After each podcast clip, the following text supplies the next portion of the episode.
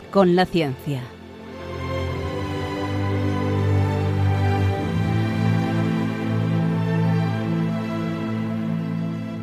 Dirigido por Javier Ángel Ramírez.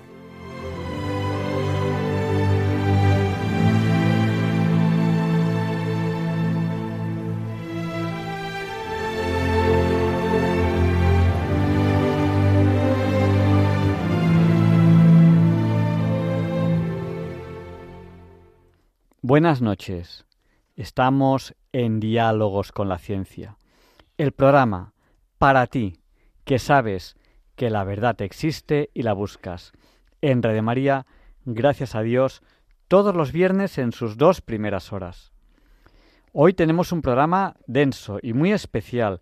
Creo que les va a gustar mucho porque tenemos una entrevista que vamos a empezar enseguida que va a apasionarles porque vamos a hablar de divulgación científica, de ciencia, de tecnología, de filosofía, de muchas cosas.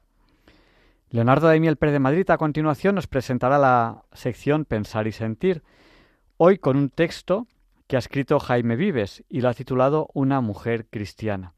Es un texto que creo que les va a gustar.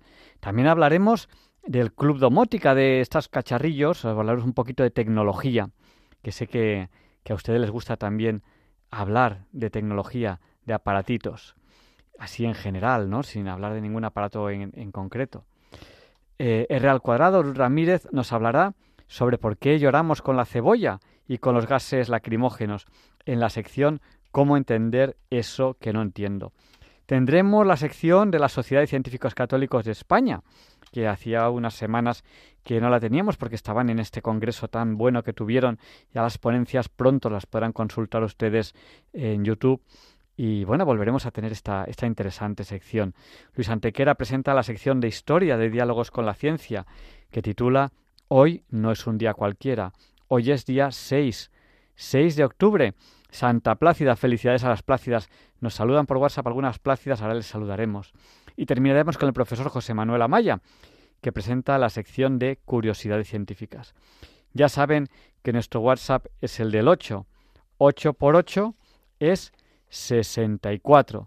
Pues nuestro WhatsApp es el 64 9 8 8 8 8 7 1. Sí, son 4 8 y 7 y 1 también es 8. Se lo repetimos, por si acaso no tenían a mano papel o bolígrafo. 64 9 8 8 8 8 7 1. Sí, son cuatro ochos. Y nos saluda ya desde Madrid Natalia, desde Málaga Lola. Tenemos a mucha gente que nos está saludando ahora mismo. A Sándor, que nos saluda desde Jafrán, en la Costa Brava. Gustavo, desde Oviedo. Desde Salamanca nos saludan Genaro y Pilar. Nos saluda Rafael del puerto de Santa María, Carmen y Pepe de Santander, Juan Antonio de Vilafranca de los Barrios, los Barros, perdón. Mónica y Brian desde Londres, de momento los que nos saludan desde más lejos. Jesús de Vigo, Rosario de Sevilla, bienvenido de Vilaseca, Pilar de Coria, Antonio de Galapagar, Pablo, Encarni y Plácida, que es su santo, ya lo hemos dicho, desde Grazalema, otra Plácida desde Málaga, también Chema desde Málaga, Monse desde Zaragoza, Raúl de Santander, Paco de Herrera de los Navarros, Rosa desde Ciudad Valdeluz, Guadalajara, eh, Ana y Rafa del puerto de Santa María, Pepe y María Ángeles de Sevilla, bueno, tenemos aquí muchos saludos desde el WhatsApp. Saben que en cualquier momento del programa pueden contactar con nosotros a través de el WhatsApp. ¿Y qué quieren que, que les diga? Saben ustedes que hoy no es un día cualquiera por muchos motivos. Nos lo contará Luis Antequera después. José de Alboraya nos acaba de saludar ahora mismo. Estamos aquí en Diálogos con la Ciencia en directo, en el más estricto directo, que es como a nosotros más nos gusta estar con ustedes. Les abriremos el micrófono a ustedes para que puedan participar en directo en el programa. nos saluda Cristina desde Jerusalén. Ha batido el récord de distancia. Cristina, un abrazo muy fuerte. Lucía desde Madrid. Un abrazo muy fuerte para todos ustedes. Y antes de que sea la hora Bond, vamos a escuchar esta canción de entrada que escuchábamos muchas veces para recordar cuando R al cuadrado era mucho más pequeña. Desde el Teide Canario, Rogelio, un abrazo.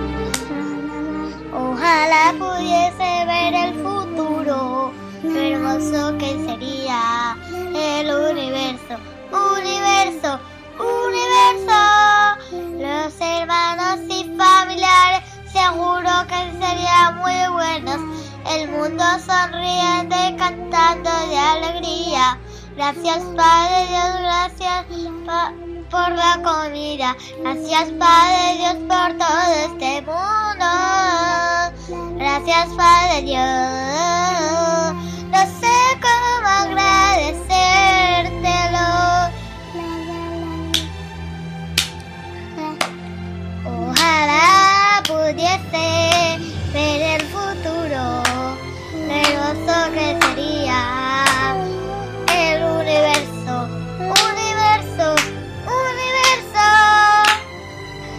Esta canción se termina así. Gracias, Padre Dios.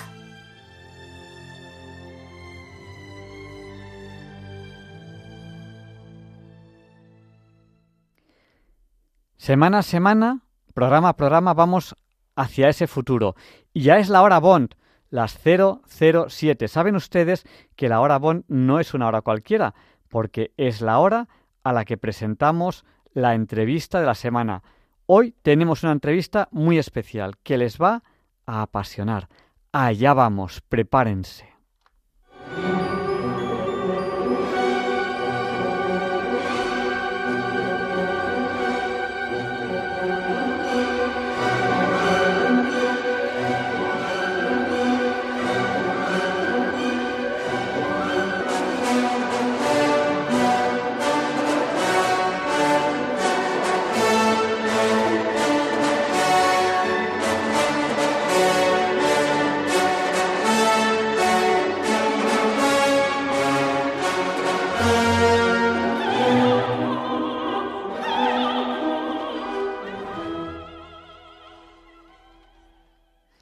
Saben ustedes bien que esta es la sintonía con la que presentamos la entrevista de la semana.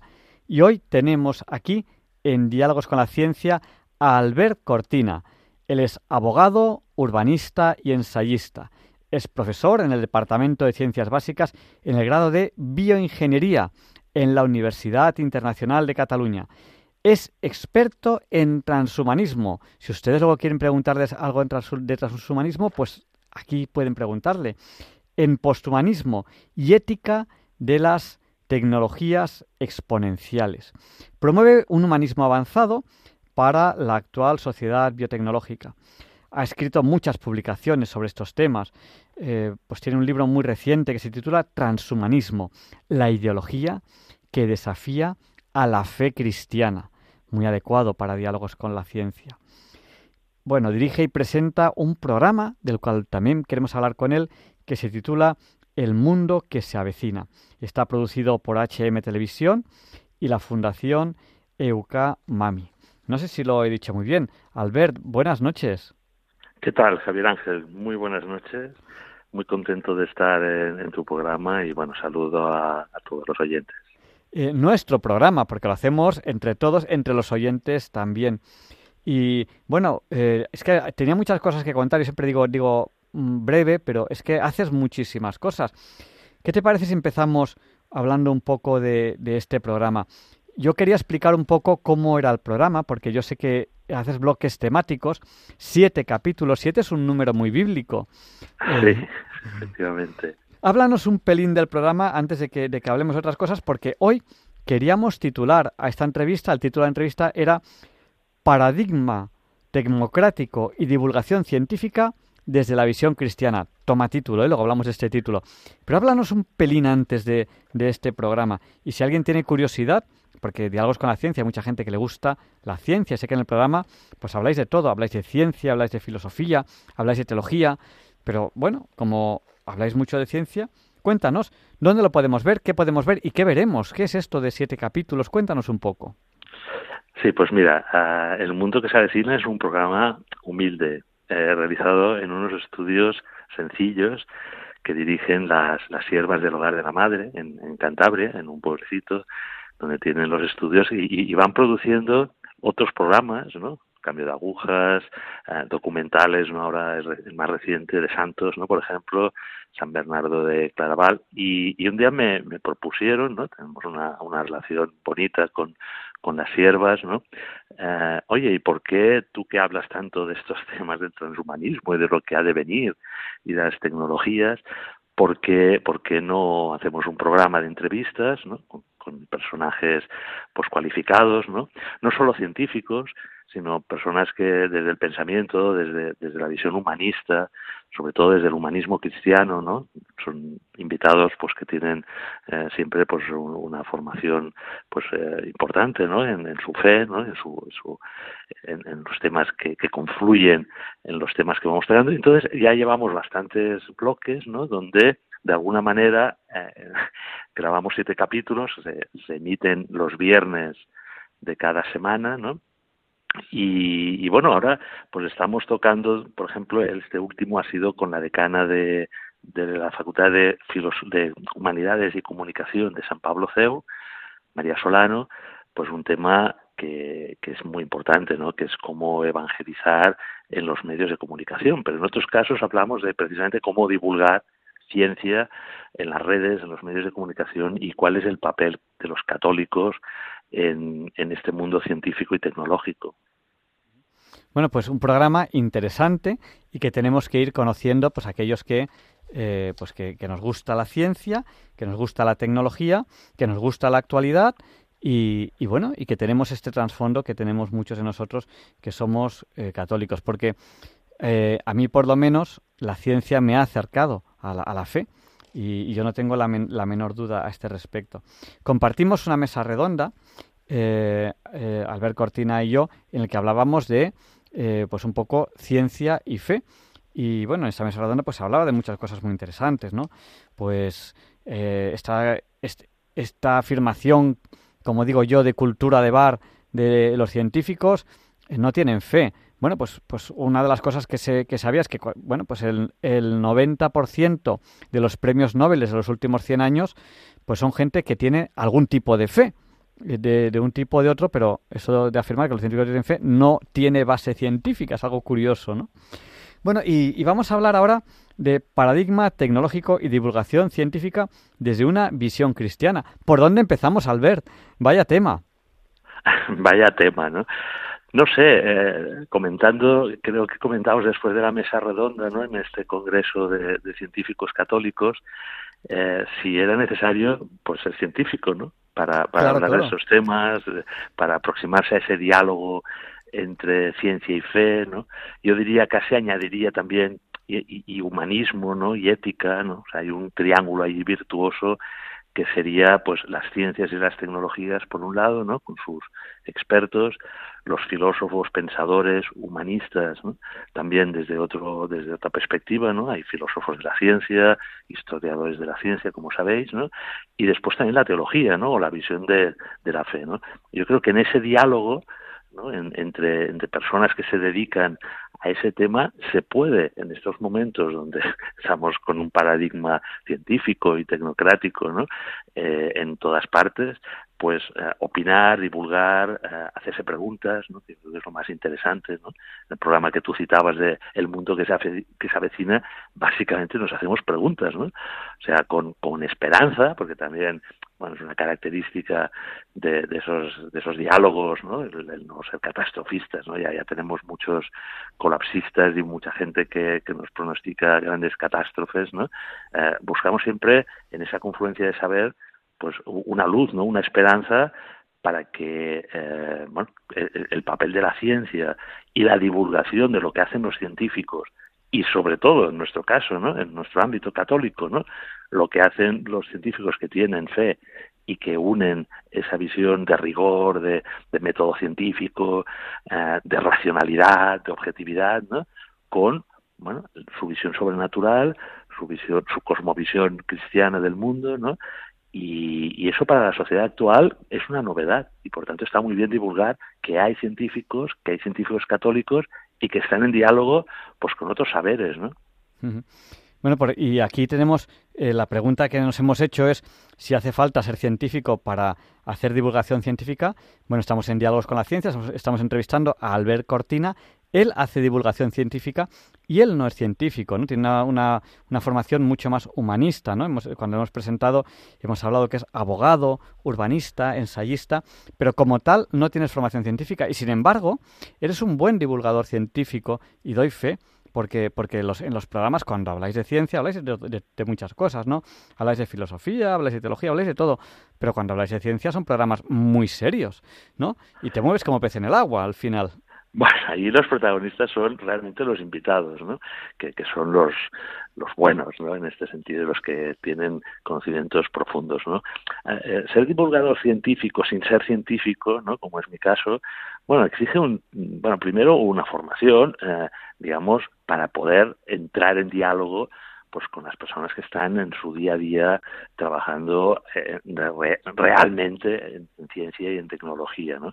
Por lo tanto, no quitarse de en medio, ¿no? Pues todo tipo de informaciones que puedan ser más de pseudociencia, ¿no? O sea, saber definir un poco, ¿no? Cuál es el límite entre la ciencia real, la ciencia positiva, la que nos está ayudando a avanzar en este mundo que se avecina, por lo tanto, formarse en ello, ¿no? Eh, Mm, superficialmente, porque como pues, y lo comprobamos el día del Congreso de Científicos, pues bueno, los que saben, yo que sé, de astrofísica, pues, pues son expertos en esto y, y los que están en genética, nosotros cuando intentamos entrevistar, cuando intentamos eh, sacar a la luz esos avances eh, con sus pros y sus contras, ¿no? Para que la sociedad ni entre en pánico, ¿eh? por un lado, que, a veces la pseudociencia o, el catastrofismo pues nos podrían llevar a ello, ¿no? Pero tampoco seamos ingenuos, ¿no? Estamos en una sociedad, lo has dicho antes, ¿no? La biotecnológica, en la cual tiene muchísimo peso esos la ciencia, esos avances tecnológicos que de momento nos, nos dejan pasmados, ¿no? De lo que el hombre, el ser humano podrá realizar y también, por tanto, tenemos que anticipar eh, esos efectos negativos, esos desafíos que no nos convengan. ¿no? Entonces, el divulgador eh, tiene que formarse, tiene que ser honesto, tiene, no, es un científico, ¿eh? por tanto, tiene que, ser humilde en este sentido y, y, hacer aflorar, yo creo, las preguntas un poco como el filósofo, ¿no? Las preguntas importantes, interesantes, ¿no? Que la sociedad quiere saber, que queremos saber todos, ¿no? Decir, oye, pero ¿hasta dónde ese experimento que estáis en el laboratorio, hasta dónde puede llegar? ¿Os habéis planteado las consecuencias? O sea, siempre es una, una clave del divulgador que no es científico, porque muchas veces, Javier Ángel, eh, el científico está en lo suyo, está ahí enfrascado, tiene sus programas aprobados por no sé qué institución o no sé qué centro de investigación, con unos con unos fondos económicos, ¿no? Y a veces el tema ético de plantearse las consecuencias de lo que está haciendo, no porque sea mala gente, al revés, ¿no? O sea, yo, yo doy por supuesto que, que los científicos en su, en su gran mayoría son gente honesta, que, que quieren profundizar en el bien de la humanidad, en el bien del planeta, etcétera, pero a veces mm, esa visión más humanista, ¿no? Del pensador o incluso, repito, de fe, no plantean cuáles podrían ser los riesgos, los desafíos, la, parte negativa de aquello, para incluso decir, oye, pues por aquí no vamos, ¿no? Y creo que es una pequeña ventaja que tiene el, divulgador que no es científico, ¿no? Que puede hacer aflorar eh, con espíritu crítico, pues algunos de, la, de los avances, ¿no? Y ponerlos en cuestión y al debate de la sociedad. Bueno, pues un tema interesantísimo. Y bueno, eh, tienes experiencia ya en la divulgación científica y, y, bueno, y también eres católico, Por lo tanto, la pregunta que te puedo hacer es, hay muchos oyentes aquí que son católicos, otros que no lo son, por simplemente están escuchándonos porque les gusta la ciencia o cualquier otra cosa, y cosa que, yo también pues agradezco a todos los oyentes que estén ahí, porque el programa no, tendría lógica sin, sin, oyentes, ¿no?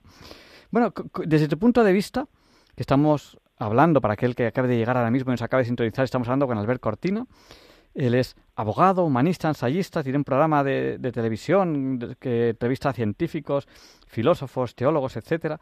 Eh, pues desde este punto de vista, ¿cómo un católico debe afrontar los diferentes temas científicos?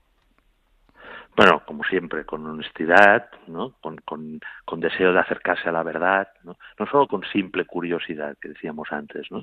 sino con, con verdadero sentido de encontrar dónde está esa verdad en la, en la ciencia actual, que, como he dicho antes, se ha convertido en, en una herramienta muy poderosa, ¿no? muy poderosa, siempre ha sido la ciencia muy interesante, pero en estos momentos, eh, lo dice el propio Papa Francisco, después si quieres pues lo comentaremos, ¿no? Pero, pero sabemos que tenemos una, una herramienta poderosísima, ¿no? Y el, y el católico siempre en todas las temáticas que le ha ido a, lo largo de la historia, ¿no? Y en las distintas etapas que ha ido de alguna manera interpelando, ¿no? A, la fe, pues ha dado no solo su opinión, sino que se ha implicado en la, en la mejora, ¿no? De, de, esa temática y en este caso eh, la ciencia, ¿no? O sea, tenemos que poner, creo, en, en, el, en el debate, bueno, eh, cuál es eh, ese, esa dirección de la ciencia actual a favor de la persona, no, no en contra de la persona, ¿no? Como algunas ideologías de, de tecnoentusiastas pues nos pueden plantear, ¿no? Es un poco lo que el Papa Francisco denomina el paradigma tecnocrático, ¿eh? que si quieres después pues lo desarrollamos, pero hay como esa visión negativa por, por, lo tanto, el católico, en su honestidad de, búsqueda de la verdad, yo creo que divulgando uh, la ciencia tiene que uh, exponer cuáles son aquellos avances o aquellos experimentos que van en contra de, la visión del ser humano, ya no solo digo, como tú has comentado, no solo desde una visión cristiana, ¿no? desde el catolicismo, sino de, de un ser humano que, que, ame la vida, que ame la, el desarrollo de la naturaleza humana y que no quiera ¿eh? como hacen los transhumanistas, pues cambiarla, ¿no? Eso por un lado. Y por el otro, pues el, bien común, ¿no? Que es una, una de las de los pilares de la doctrina social de la Iglesia, ¿no? O sea, siempre desde la Iglesia católica eh, pues ha ido buscando ese bien común, ¿no? Eso que, que, permita que esa ciencia que se está desarrollando y esa tecnología que se está desarrollando también ahora en el siglo XXI, como decíamos, muy potente, bueno, pues eh, respete la libertad, la dignidad del ser humano, eh, ese bien común de toda la sociedad que nos hacen avanzar no solo en verdad, sino también en eso, en bien, ¿no? es decir, en, en, en, bien para la humanidad y bien para el planeta y no en destrucción, ¿no? Mucha ciencia puesta al servicio pues de, lo militar, de la guerra, de, la, del control de las poblaciones o de, la, de los cambios de la naturaleza humana para de alguna manera pues rebelarse casi contra el creador, no son caminos correctos de la ciencia y de la tecnología. Y eso un divulgador católico creo que debe ponerlo en sus programas de radio, como haces tú, o, o en, los, en las innumerables eh, mm, blogs y, y, y, plataformas católicas, ¿no? Como nos consta que, que vimos el día de la, de la mesa redonda, ¿no? En el Congreso de científicos católicos, hay gente magnífica, ¿no? Y que está también haciendo divulgación científica desde el, desde el ámbito católico y que hace esto, creo que te estoy comentando, ¿no? Un poco mm. poner los valores cristianos, ¿no? Eh, al lado de los avances tecnológicos y científicos. No, y, y yo creo, has hablado de, de, la honestidad, estoy completamente de acuerdo, ¿no? Porque ¿qué sería un católico si no es honesto y sobre todo si no es honesto consigo mismo, ¿no? O sea, es decir, claro. Eh, eh, tengo que ser honesto conmigo mismo porque mi fe tiene que tener una base fuerte, porque si no soy honesto conmigo mismo, pues al final eh, pues no sé, no sé, no sé qué hago aquí, pues estoy aquí porque estoy con mis amigos, pero no, no al final no, no, no tengo el fondo, el trasfondo que tiene que tener un católico, es decir, yo soy católico porque estoy convencido de esto. Si no estoy convencido, pues, pues sería otra cosa. Claro. Eh, y yo creo que es que, que, por un lado está esa, esa honestidad, esa búsqueda de la verdad de la que tanto hablamos en, en el programa, y, yo creo que ahí es importante eh, no tener miedo. Es decir, eh, eh, cuando nos, nos, meten miedo. ¿Y a qué me refiero? Si, si se encuentra el bosón de Higgs, Dios no existe. Bueno, ¿y eso por qué? Yo me acuerdo el día que se localizaron, el bosón de Higgs todavía no se ha observado, pero se han observado sus huellas, por lo que se deduce que muy posiblemente existe porque se han encontrado sus huellas. Él todavía no, se, ha conseguido observar. Pues eh, un periódico titulaba eh, Se ha observado, eh, ¿cómo se llamaba? La partícula de Dios. Sí. Y uno decía, ¿se ha observado la partícula de Dios? Dios no existe. Y otro periódico decía, exactamente igual, se ha observado la partícula de Dios, Dios existe. Pues ni una cosa ni otra. Quiero decir, no tengamos miedo. Si estamos buscando la verdad, eh, y, es muy, o sea, quiero decir, la ciencia va por un lado y, y, la filosofía va por otro y, la teología va por otro y todos buscamos la verdad y nos complementamos, pero no tengamos miedo en, que avance la ciencia, no tengamos miedo en que avance la, filosofía, no tengamos miedo en que avance la, teología. Iremos cada vez descubriendo un poco más, ¿no? Es que el Big Bang demuestra que Dios no existe, porque hubo un Big Bang. ¿Hay algo más creacionista que un Big Bang? Aquí no había nada y de repente hay todo. Y con esto, es decir, la teoría de evolución demuestra que Dios no existe. ¿Y por qué no? ¿Por qué no? No sé, quiero decir. Entonces, yo creo que, que, una cosa que tenemos que tener es no tener miedo a la ciencia, todo lo contrario. Está clarísimo. No, está clarísimo, Javier Ángel, que. Pero eso también viene por la parte más secular, ¿no? De, eso que le llaman el Dios de los, de los vacíos, ¿no? decir, mira, oye, vosotros. Eh, por muy científicos católicos, pero tenéis todavía la superstición, una cierta irracionalidad. En cambio, la ciencia, el método científico, ¿no? Pues va a ir demostrando que, no necesitamos a Dios, ¿no? Que, que, Dios se queda, ¿no? es un término que utilizan mucho, ¿no? Esa, esa visión eh, secular, ¿no? O, un poco de decir, mira, dejamos a Dios solo para aquello que no entendemos, ¿no? Y, se irá disminuyendo a sí mismo porque la ciencia cada vez va a entender más el cosmos, el universo, cómo funcionamos eh, nuestro cuerpo y por tanto esa dicen algunos, ¿no? superstición o, visión eh, sobrenatural, pero en, el sentido peyorativo, ¿no? De, de racional, ¿no? Pues lo vamos a ir eh, abandonando, pues para, bueno, visiones primitivas, ¿no? Porque al final eh, no, Dios no existe, ¿no? Y la ciencia pues lo va a ir demostrando. Yo creo que esa tendencia en algunos ambientes pues sí, pues se, se, ha desarrollado y se sigue desarrollando, ¿no?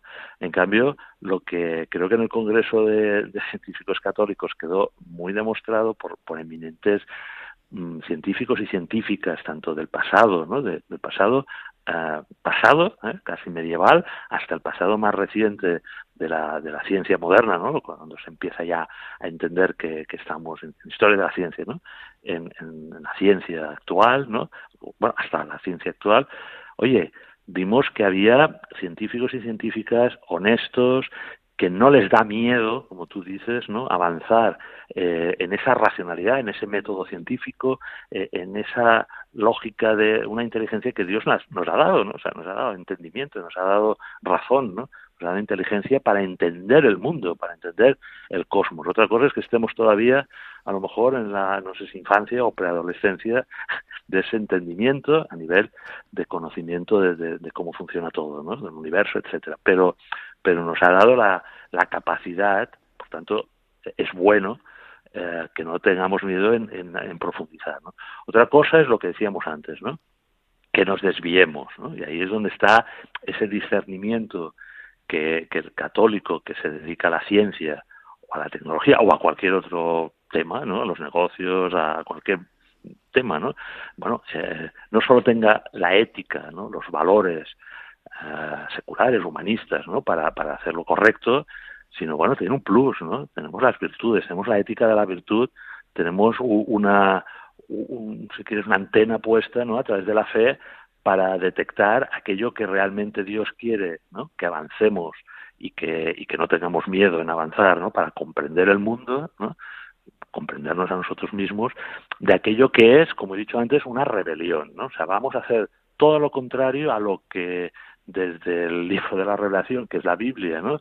Y desde la visión de fe, pues, pues debería ser un poco la evolución que tengamos que comprender del mundo, la creación, ¿no? La, visión casi más medieval de, de, lo que es el orden, el cosmos, ¿no? El, orden, ¿no? Que Dios ha establecido a todo esto y que quiere que lo conozcamos. Por lo tanto, mm, la gran la gran frase es la que tú has dicho, no tenemos que tener miedo desde un ámbito católico a, entrar en cualquiera de las ramas de la ciencia, pero claro, hemos de poner unos límites, ¿no? No solo éticos, sino de, virtud, de, de, fe. Y ahí es donde eh, entramos en contradicción, pues seguramente con científicos más agnósticos o más seculares que dicen, oye, no hay límites. El transhumanismo, si que después lo desarrollamos, nos dicen, oye, oye, es que las creencias religiosas, las, eh, las visiones éticas, filosóficas, no, no tienen por qué establecer unos límites a diseñarnos, ¿eh? estamos poniendo un caso concreto, a diseñarnos como queramos, ¿no? Y por tanto, bueno, hagamos los experimentos o hagamos las transformaciones en nuestro cuerpo que sean, porque es un deber moral. Ya podemos diseñarnos como queramos, ¿no? Bueno, vamos a ver, vamos a ver dónde, el católico, el cristiano, que se dedica a esta, a, esta, a distintas ramas de la ciencia, pues no, no en el caso de la, de las mm, curación, las terapias, la curación de enfermedades, eh, incluso un cierto alargamiento de, de, la vida con buena calidad de vida, ¿no? Mm, yo a mí esto no me da miedo, ¿no? Que, que vivamos 120 años como plantean algunos tecnoentusiastas, no me debería dar miedo si no pongo al lado esa reflexión que decíamos antes, humanista, social, económica, eh, incluso religiosa, ¿no? Decir, bueno, vale, ¿y qué vamos a hacer hasta los 120 años? Es decir, no, nos, lo, nos vamos a... Simplemente es una extensión de la vida o, o es una extensión, o una esperanza de vida con calidad. Eh, y calidad de todo tipo, no solo de salud, sino bueno, oye, que la jubilación, al menos en este país, está de momento, ¿no? En 65, no sé qué, ¿no? Y, vale, y hasta los 120 años, ¿qué nos va a plantear el sistema económico, político, familiar, de nuestra propia cosmovisión de lo que es la vida, el sentido de la vida, ¿no? hacia la vejez. Bueno, hay muchas preguntas y, y tampoco nos tiene que dar miedo hacernos estas preguntas, ¿no? Eh, has, tratado un tema que, yo creo que también es importante y creo que deberíamos hablar, que es este, este comentario del Papa Francisco eh, sobre el paradigma tecnocrático. Antes, eh, hay una, oyente que nos pregunta, porque hemos hablado de, este programa que, haces tú, y nos pregunta, ¿qué dices tú? Dice, se emite los viernes, y nos pregunta la oyente, ¿dónde y cuándo y cómo, cómo lo puede ver cómo lo puede ver ella si quiere sí, mira lo, lo, cuelgan no en términos así no sé si es correcto no en, YouTube. sí. Lo, lo, o sea a las 10 de la mañana del viernes no sé qué pasa pero ahí pum no automáticamente ya se puede ver en YouTube. Y si no en la propia web de HM TV, ¿no? HM Televisión, ¿no? Hogar de la Madre Televisión, ¿no? De, la Fundación Eucamami, ¿no?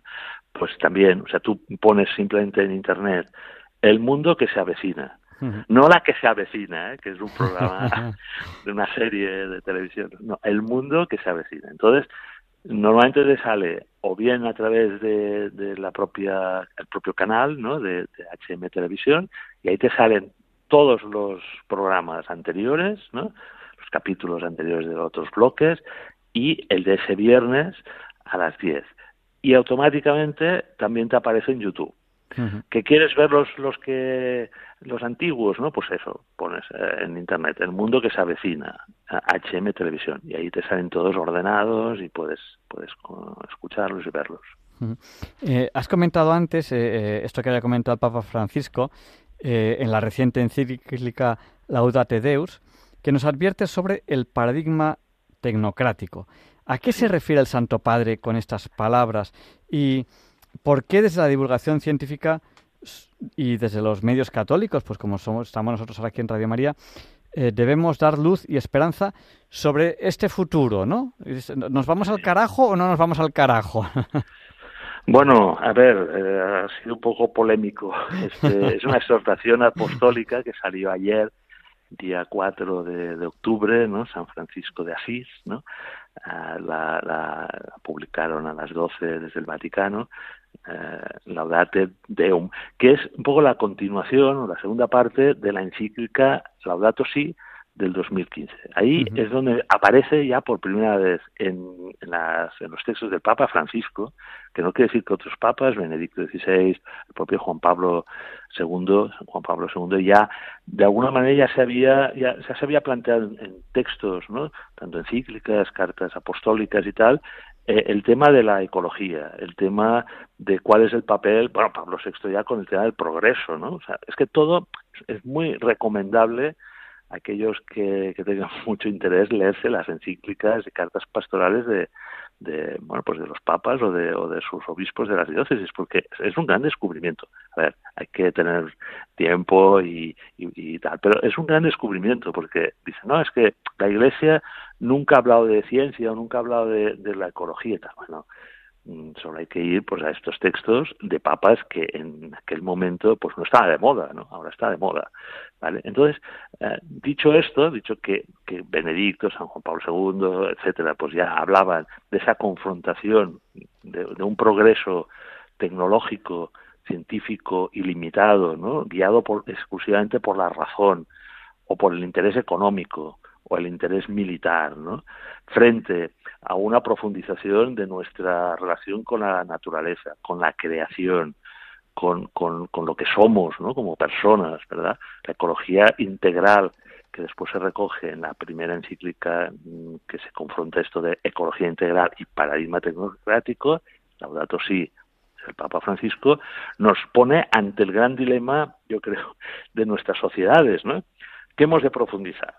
En la, en la carrera desaforada hacia una tecnología que nos puede destruir, sea la nuclear en una guerra, sea la inteligencia artificial que supere o nos sustituya como especie humana, sea en una en una escapatoria hacia el cambio de, nuestros genes, ¿no? de la genética, etcétera, ¿no? Eh, tenemos que ir hacia esa carrera o tenemos que ir mm, con mucha prudencia, con mucha humildad, ¿no?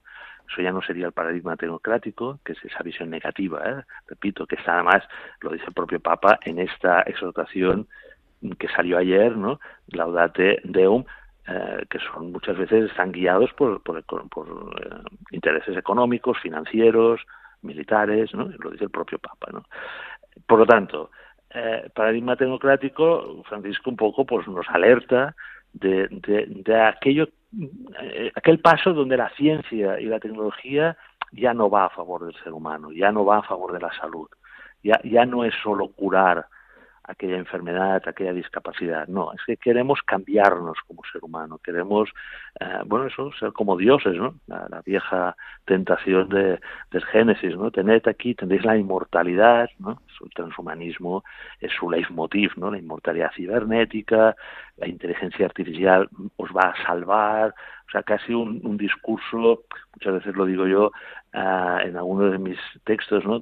Tecnonóstico, ¿no? Religioso pero con una visión vieja, antigua, ¿no? la gnosis antigua, pero modernizada con, con un conocimiento científico y tecnológico que sustituya, dicen ellos, a la propia fe, a la propia sobrenaturalidad, a la gracia, ¿no? a la gracia santificante. Entonces, bueno, de alguna manera el Papa nos advierte y, yo creo que esa parte, eh, tanto en Laudato Si del 2015 como en Laudate Deum de ayer, 2023, ¿no? Eh, el Papa nos alerta ¿no? frente, frente a los eh, desatinos de una tecnología, ¿no? de una tecnocracia que acabe destruyendo. Ahí yo creo que es pesimista en ese punto, ¿no? de decir, bueno, es que vamos a la catástrofe eh, nosotros mismos si, si utilizamos la ciencia y la tecnología por esa vía. ¿no?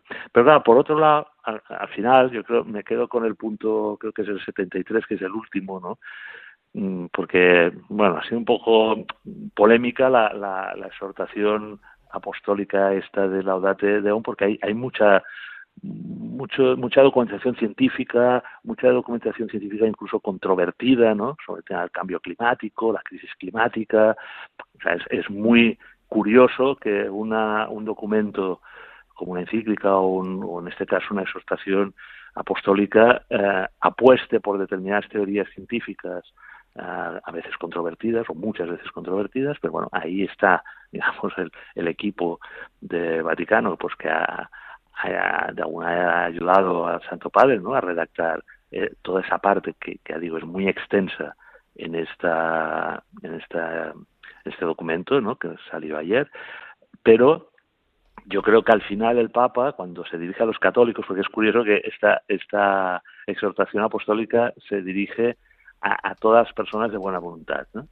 frente a la crisis climática. Bueno, pues ahí entran no solo los católicos, cristianos, sino la, la, bueno, todas las personas de buena voluntad que quieran ver cómo la Iglesia en estos momentos afronta los temas de la ecología y de ese paradigma tecnocrático. Pero al final, lo más bonito, yo me quedo hay dos o tres alertas, está muy bien, ¿no? Frente a la inteligencia artificial, cuidado, ¿no? Mucho cuidado. Frente a esa idea de transformar al ser humano y la naturaleza en otra cosa, ¿no? En un transhumano, posthumano, no utiliza las palabras, transhumanismo y tal, pero está refiriéndose a eso, ¿no? Pero al final yo me quedo con el último punto, 73, creo que que viene a decir, oye, es que al final cuando, cuando no alabamos a Dios, cuando no reconocemos a, Dios como el creador de todas las cosas, cuando no tenemos esperanza en Él, en, confianza en que todo el cosmos, toda la creación lo, lo lleva Él, ¿no? que es el creador, eh, nosotros tenemos que custodiar, ¿no? contribuir a esa creación, custodiar la, la naturaleza del planeta, por supuesto, con los avances tecnológicos, científicos, ¿no? la salud, pero, pero no perdamos de vista, no nos creamos dioses, ¿no? Ese es el tope, para mí es el toque de alerta más importante de toda la, la exhortación. Por el otro, pues bueno, eh, es eso. Eh, cuando alguien también, desde la iglesia o desde los medios, como decías, de divulgación, mm, toma partido por ciertas teorías científicas y bueno, muchas veces, bueno, el método científico ya lo sabemos, ¿no? O sea, si hoy es evidencia científica y mañana pues hay otra otra nueva evidencia, pues porque la ciencia no es fe, la ciencia no es dogmática, ¿no?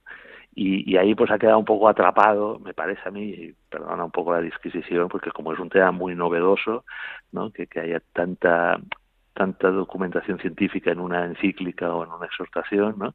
Por ahí, bueno, iremos viendo, ¿no? Por, por eso hay, digamos, discusión, polémica, eh, de si esas teorías científicas pues han de quedar en un documento de la Iglesia Católica ahí consolidado, ¿no? Pero bueno, ya digo, lo importante es esa esperanza, eh, pero que no es una esperanza y una salvación por la tecnología, ¿no? Por el paradigma tecnocrático, sino lo que siempre ha de lo que un, papa, un, un, un, miembro de la Iglesia, sea un laico, un sacerdote, tenemos que, que, que promulgar, ¿no? Que es que al final eh, quien nos salva, que nos salva ya sabemos quién es y que, y que quien sustenta toda la creación en todos los en todo su sentido es el creador, no nosotros con la ciencia. Eh, vamos a abrir el micrófono ya a los oyentes porque queda muy poquito tiempo, ya, ya, ya, ya casi casi es la una menos cuarto. Ah, ya, sí, sí, eh, se pasa el tiempo volando en la radio, supongo, supongo que igual que cuando uno hace, hace un programa de televisión, pasa el tiempo volando. Pues nuestro número de teléfono, si quieren participar ahora en directo en el programa, no tarden. El número es el 91 005 94 19. Se lo repito, por si no tenían a, a, mano un papel o un bolígrafo. 91 005 94 19. Tenemos una primera llamada que nos acaba de llamar ahora mismo al 91 005 94 19. buenas noches, bienvenido. Buenas noches, Javier Ángel. ¿Qué tal estás? Que voy a dar la lata como todos los viernes. No te Amor, salud, no te paz y bendiciones. Mira, estoy encantado con tu programa, que es como una droga. Soy adicto, estoy enganchado. Ay, se nos, se nos ha olvidado avisar que este programa es fuertemente adictivo. Las autoridades sanitarias nos obligan a avisar y se nos ha olvidado. Los personajes que salen en tu programa, que cada viernes aprendo más de lo que sé y me ayuda a soportar la vida esta injusta, llena de engaños, empezando por los políticos que juran ante la Biblia y la bandera y juran en falso. En esta vida está llena de ladrones por el dinero y el dinero no es de Dios. Y acabando digo que quien a Dios tiene nada le falta. Hombres de poca fe, te admiro a ti y a tu programa. Javier Ángel, eres un ángel de Dios. Yo soy pobre y no tengo dinero, pero tengo a Dios. Yo creo que Jesús está intentando salvar la tierra. Cristo Rey del universo. He sido breve. Pues muchas muchas gracias, bienvenido. Y Gracias yo creo a que ti, gracias a ti. yo, yo creo que, que, que no debemos desesperar, ¿no? Vemos injusticias en el mundo, pero cada uno se tiene que ocupar un poco de, de- de yo, yo voy a hacer las cosas bien. Lo- ¿Cómo hagan las cosas los demás? Bueno, puedo criticar o puedo no criticar. Yo voy a hacerlas bien, ¿no? Eh, Albert, nos queda muy poquito tiempo. Yo quiero hablar contigo de transhumanismo, pero hoy no nos da tiempo. Tienes que concedernos, no. tienes que concedernos, como en noviembre o diciembre por ahí, una entrevista para hablar de transhumanismo, porque eres Vale. experto en el tema. Pues cuando quieras, sí, sí, sí. Es un tema muy importante, aunque parezca ciencia ficción, pero cada vez es menos ciencia ficción, ¿no? Va pues un poco de, de cómo la, la tecnología nos pretende cambiar tanto en lo biológico, ¿no? En la genética, en lo que somos, como en la inteligencia, ¿no? Ya estamos viendo, eh, bueno, ahora está de moda, ¿no? Lo de la inteligencia artificial, si nos superará, si nos eliminará. Hay películas, ¿no? El otro día fui a ver una que se llama De Creador, creador, que además tiene esa componente pseudo religiosa, ¿no? También de, de- de si sustituiremos a Dios por una inteligencia, una superinteligencia artificial. Todo esto es un poco lo que el, el transhumanismo, por eso el libro de palabra, ¿no? Este que comentabas al principio, ¿no? Que la editorial Palabra de, del 2023, titulado Transhumanismo, la ideología que desafía a la fe cristiana, pues es pequeñito, es de bolsillos, ahí lo digo por si eh, así nos anticipamos ya un programa en noviembre, es nada, una cosa muy muy simple, no casi como un nada, 33 mm, conceptos de, del transhumanismo y cómo brevemente desde la fe pues los podemos como darles la vuelta, ¿no? Si ellos hablan de inmortalidad cibernética, pues nosotros hablamos de vida eterna, ¿no? De, Claro. etcétera, ¿no? Pues tenemos que hacer un programa y vamos a dar paso a... eh, nos llaman de- desde Córdoba, me parece que nos has dicho Antonia, buenas noches. Hola, buenas noches. Pues mire, en nada que me encanta el programa, como siempre, pero yo quería decir que, que yo, esto, todo este programa de la ciencia, las dudas que hay con el que quiere dudar, el que no quiere creer va a inventar muchísimos pretextos para no creer y muchas, pero yo creo que duda esto de que la ciencia mm, sea incompatible con la fe, cuando yo tengo entendido desde que yo era pequeña, yo sabe, yo he escuchado decir, pues cuando, se explicaba la historia en los colegios, que, que, lo, que la cultura la transmitieron los monjes en los, en los monasterios. Se- que allí fue donde se recogió toda la ciencia, toda la filosofía de los griegos, de los, de, de los romanos, de los filósofos, que todo eso lo han transmitido la Iglesia, que Mm. los médicos, los mejores médicos, los mejores científicos han sido siempre gente de la Iglesia y Ujú. que luego, lo mismo que los hospitales, los primeros hospitales lo hicieron la Iglesia, los primeros colegios lo hizo la Iglesia, las primeras universidades las hizo la Iglesia. Entonces, el que no quiere reconocer eso es porque no le gusta la verdad, le gusta más la mentira Claro. y ya está. Y yo lo que echo de menos en esto de, de ahora, de la encíclica esta, que yo no sabía nada de lo que tenía la encíclica, que nada de lo que llevaba, ¿no? Pero ahora de- al decirme que habla del, campo, del cambio climático y de la crisis climática, a mí me parece eso que es un... Vamos, no quiero decir lo que me parece, sí. pero vamos a ver, es que no hay cosas peores ahora que estén pasando. Es que no hay problemas que están destruyendo ahora muchas almas, muchos niños, muchas familias, como es la ideología de género. ¿Ha dicho algo el Papa de eso? Bueno, de- Por Dios, que de- yo tengo un nieto que se llama Francisco por el Papa, que no estoy en contra del Papa, que rezo por el Papa. No, pero el Papa sí ha hablado sobre la ideología de género.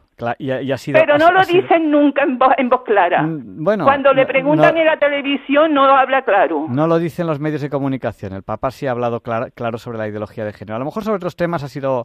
mm, No lo sé, no lo sé, porque yo más que busco no es que no lo encuentro que lo diga claro nunca, ni en la homilía, ni en la mm, urgencia esta de, la- de los miércoles. Pues- Mira, que yo estoy cabreada con el Papa, que lo siento mucho, que lo quiero mucho, pero que estoy cabreada, que tengo un nieto que se llama Francisco Porés con nueve años, que Pues- se lo pusimos, se lo pusieron sus padres, y que los quiero mucho y que rezo por él todos los días.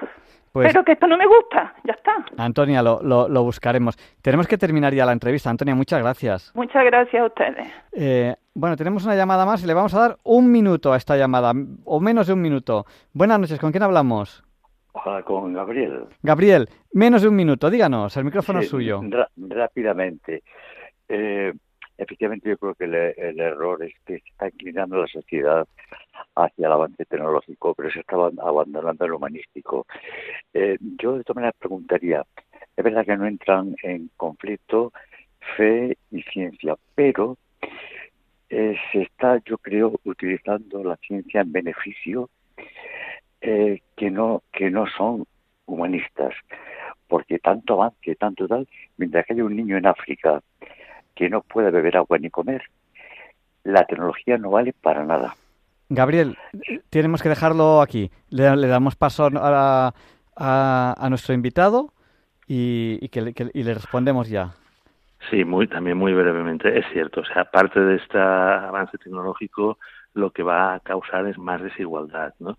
Y eso un poco, pues, la crítica que hacemos de, cierta tecnología que, que, es muy, eh, bueno, está profundizando en, en Occidente, en países desarrollados y, en, y se están poniendo muchísimos recursos, ya repito, ¿eh? no solo para curar, sino para lo que ellos denominan mejorar al ser humano, en cambio se está desatendiendo a toda la población que, como usted ha dicho, ¿no? Pues no tienen ni agua potable y además es que incluso pues eh, con unos, unas transformaciones genéticas como las que plantean eh, van a producir en el propio Occidente también unas desigualdades eh, genéticas. Por lo tanto, es una locura ir por ese camino. ¿no? Pues ese tema lo tenemos que tratar.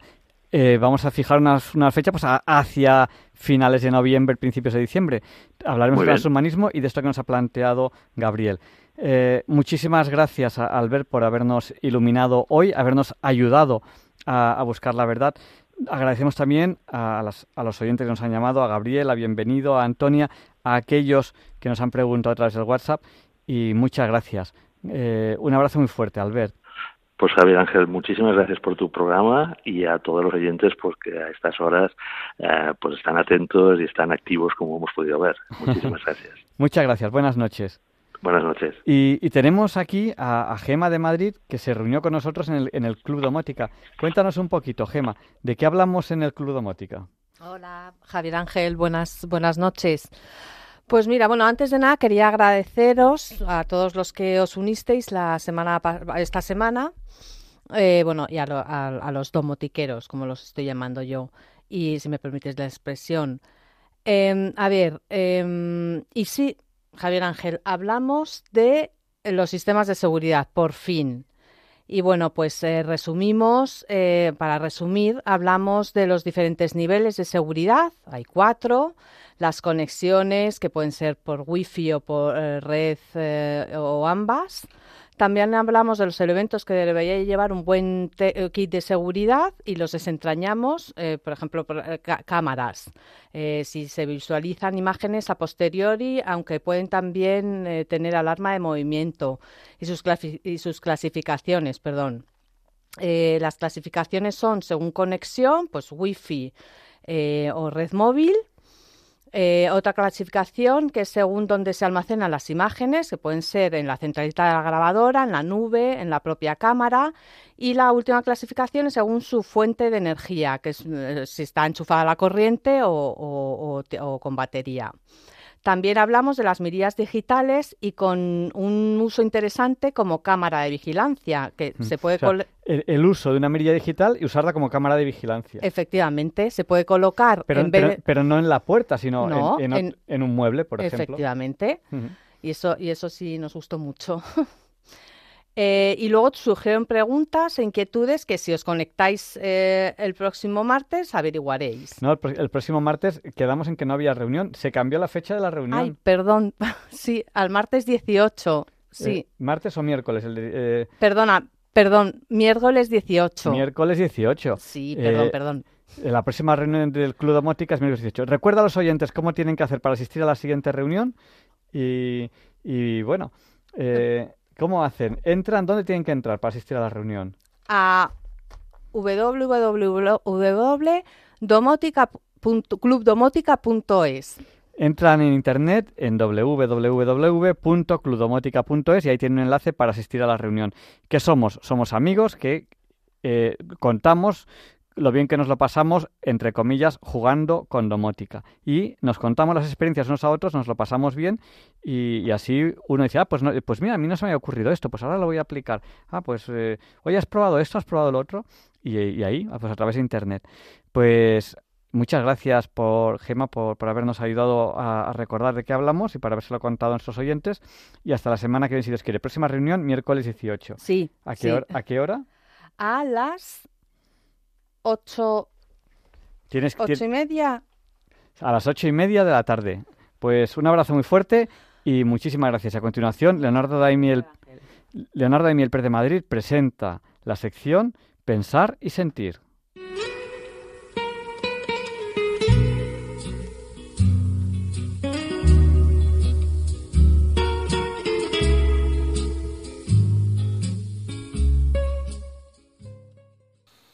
Buenas noches, queridos oyentes de Radio María. Soy Leonardo Daimiel y me alegro de estar aquí con ustedes una vez más. El texto que les voy a leer hoy ha sido publicado recientemente por Jaime Vives, joven periodista y escritor español, nacido hace poco más de 31 años. Ha escrito varios libros y tuvo cierta popularidad mediática hace algunos años cuando fue nombrado primer ministro de Tabarnia. Ya saben, aquella sátira del nacionalismo independentista. En la semana siguiente al famoso referéndum, utilizó los equipos de sonido que le habían servido durante los viajes a Irak y Líbano mm, que hizo para dar voz a los cristianos allí perseguidos Digo que esos equipos de sonido le sirvieron para poner a todo volumen el pasodoble Y viva España, cantado por Manolo Escobar. Es fundador y director del diario El Prisma. Este texto, en el que hace un elogio del matriarcado y de su influencia en la sociedad, dice así. Hace unos días asistí al funeral de la madre de un amigo. Y la fe tiene esas cosas, que un momento tan triste para un hijo se acabe convirtiendo en una hermosa celebración y en motivo de esperanza. Conocí a la madre de mi amigo hace más de seis años. La traté solamente en un par de ocasiones, aunque hablamos alguna vez por teléfono. Nos unía el vínculo de la fe y una misma mirada sobre el mundo y es ese un vínculo difícil de romper.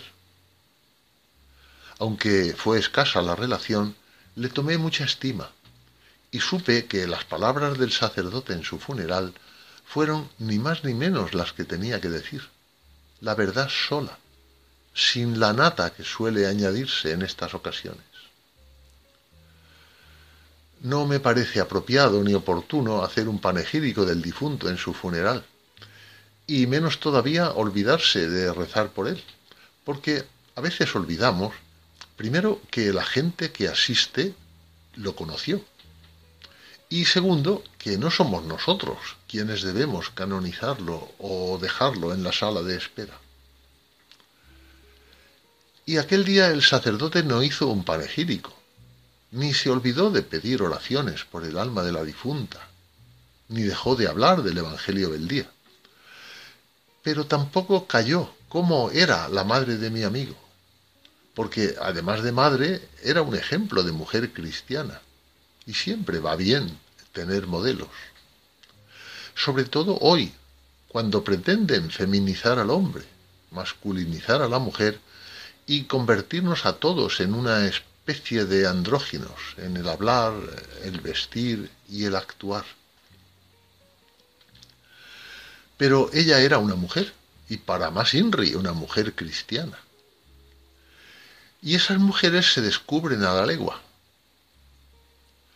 Cuando uno se cruza con una de ellas, se cuadra, la admira y la retiene lo máximo posible. Están más amenazadas que el lince ibérico, y de ahí la importancia de honrar su memoria. En la machista época en que vivió mi bisabuela, abundan esas mujeres. Pero en estos tiempos nuestros de feminismo rampante ya es mucho que no desaparezca la mujer por completo. Y ahora trataré de ser lo más fiel posible a las palabras del sacerdote. No quisiera aderezar lo que no necesita aderezo. Solo contar cómo era eh, esa mujer cristiana, por la importancia de tener modelos. Era de iglesia, pero no una más con poco carácter. Cuando vivía de cerca una injusticia, espantaba a las fieras con su determinación, defendiendo la verdad. Siempre cuidó a los sacerdotes, y buena prueba fue ver a seis de ellos despidiéndola en el funeral. Y ese cuidarlos no era solo ponerles plato en la mesa y ayudarles en la parroquia. También era corregir a alguien fraternalmente cuando tocaba. No callaba cuando se trataba de las cosas del Señor. Le podía su amor a él y a ellos, aunque eso conllevara alguna situación incómoda. Los corazones los transforman las personas dispuestas a defender verdades incómodas y no las que dicen frases bonitas. Era una mujer inteligente y culta que siempre quiso ocupar un lugar discreto.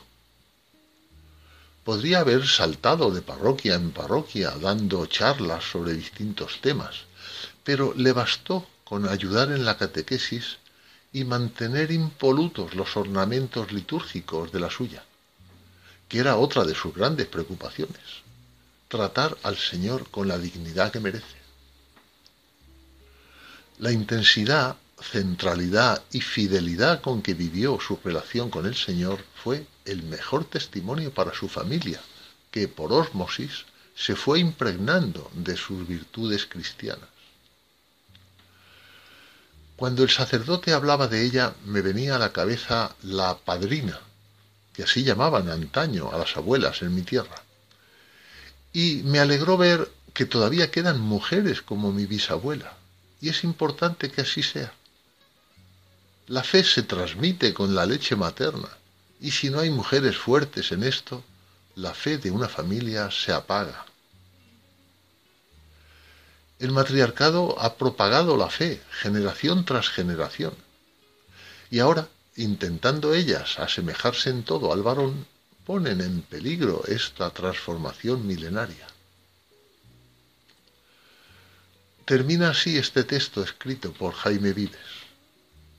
Acompañemos, protejamos y hagamos que salgan a la luz las mujeres cristianas y recemos por las que han fallecido para que el Señor las tenga en su gloria y asista a las que permanecen todavía en este valle de lágrimas.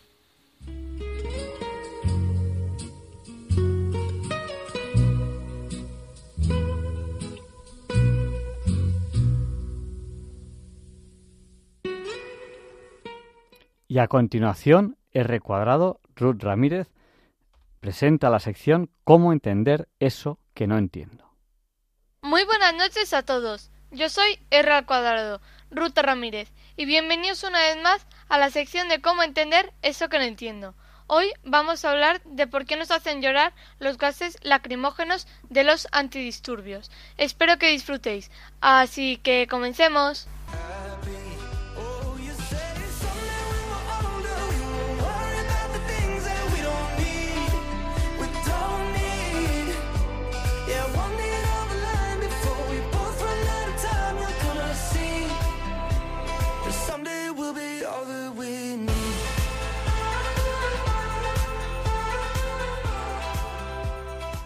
Los gases lacrimógenos están compuestos por clorobencilideno malonotrito, o más conocido como gas CS. En la época romana se hacía una cosa que era que cuando moría un ser querido vertían sus lágrimas en un frasco y luego las dejaban en su tumba a modo de respeto. A estos recipientes se les llamaba lacrimatorios. Esta costumbre se perdió hasta más o menos el siglo XIX cuando la encorsetada sociedad victoriana exigía guardar luto riguroso después de la muerte de un familiar. En aquella época se recomendaba verter las lágrimas en un frasco especial que permitía la evaporización de su contenido durante un tiempo. Y cuando por fin se hubiesen evaporado ya todas las lágrimas, se terminaba el tiempo de luto. Se dice que durante la guerra civil estadounidense las mujeres lloraban y guardaban sus lágrimas en botellas lacrimatorias y esto hacía un registro de, de cuánto habían llorado a la persona que estaba fuera. El CS se creó en la Universidad de Estados Unidos en 1928. En 1993 pasó a formar parte del listado de sustancias químicas prohibidas en guerra porque este gas se suele usar en la mayoría de países para controlar a la población civil durante protestas y disturbios. Desde más o menos los 60 hasta 300 metros, cuando nos exponemos a un gas, a este gas tenemos una irritación en los ojos, nariz y vías respiratorias, al igual que tenemos enrojecimiento cutáneo. Además de ese gas se pueden usar otros gases, pero que provocan adversos más graves. Estos gases se llaman los CNs que por ejemplo son el cloroacetofenona y el gas CR que es dibenzoxazepina. Hablando de cosas que nos hacen llorar, ¿por qué también podemos llorar con las cebollas? Cuando cortamos una cebolla se produce la enzima llamada alinasa, que al entrar en contacto con la molécula trans S propenil L citeína sulfóxido produce piruvato, amoníaco y simpropanotial S-óxido. Esta última molécula es lo que hace que tengamos una irritación ocular y en el, en el lagrimeo, que cuando se combina con el agua en las lágrimas forma ácido sulfúrico que hace que se irriten nuestros ojos. Hace unos años unos investigadores japoneses y neolandeses diseñaron una cebolla con la que no llorabas. La llamaban Smilebars. Esto lo hicieron modificando genéticamente y desviaron las proteínas responsables del lagrimero. Y otro estudio publicado en la revista Nature, otros científicos también lograron hacer no llorar con el corte de la, con el corte de la cebolla, pero lo consiguieron irradiando las semillas con iones. Bueno, pues eso ha sido todo. Espero que hayáis disfrutado y aprendido algo nuevo. Buenas noches y hasta la próxima.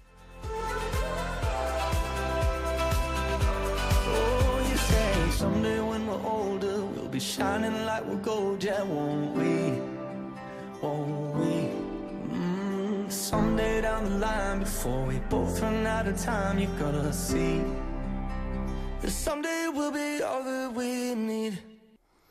y la sección de la Sociedad de Científicos Católicos España retoma el tema de los metales en la Biblia. Les va a encantar.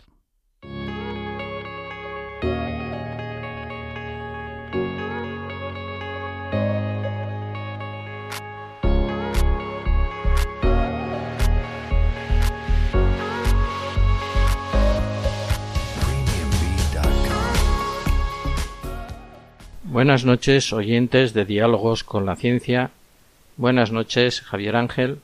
Soy Luis Felipe Verdeja, miembro de la Sociedad de Científicos Católicos de España. Trabajo en la Universidad de Oviedo, en la Escuela de Minas.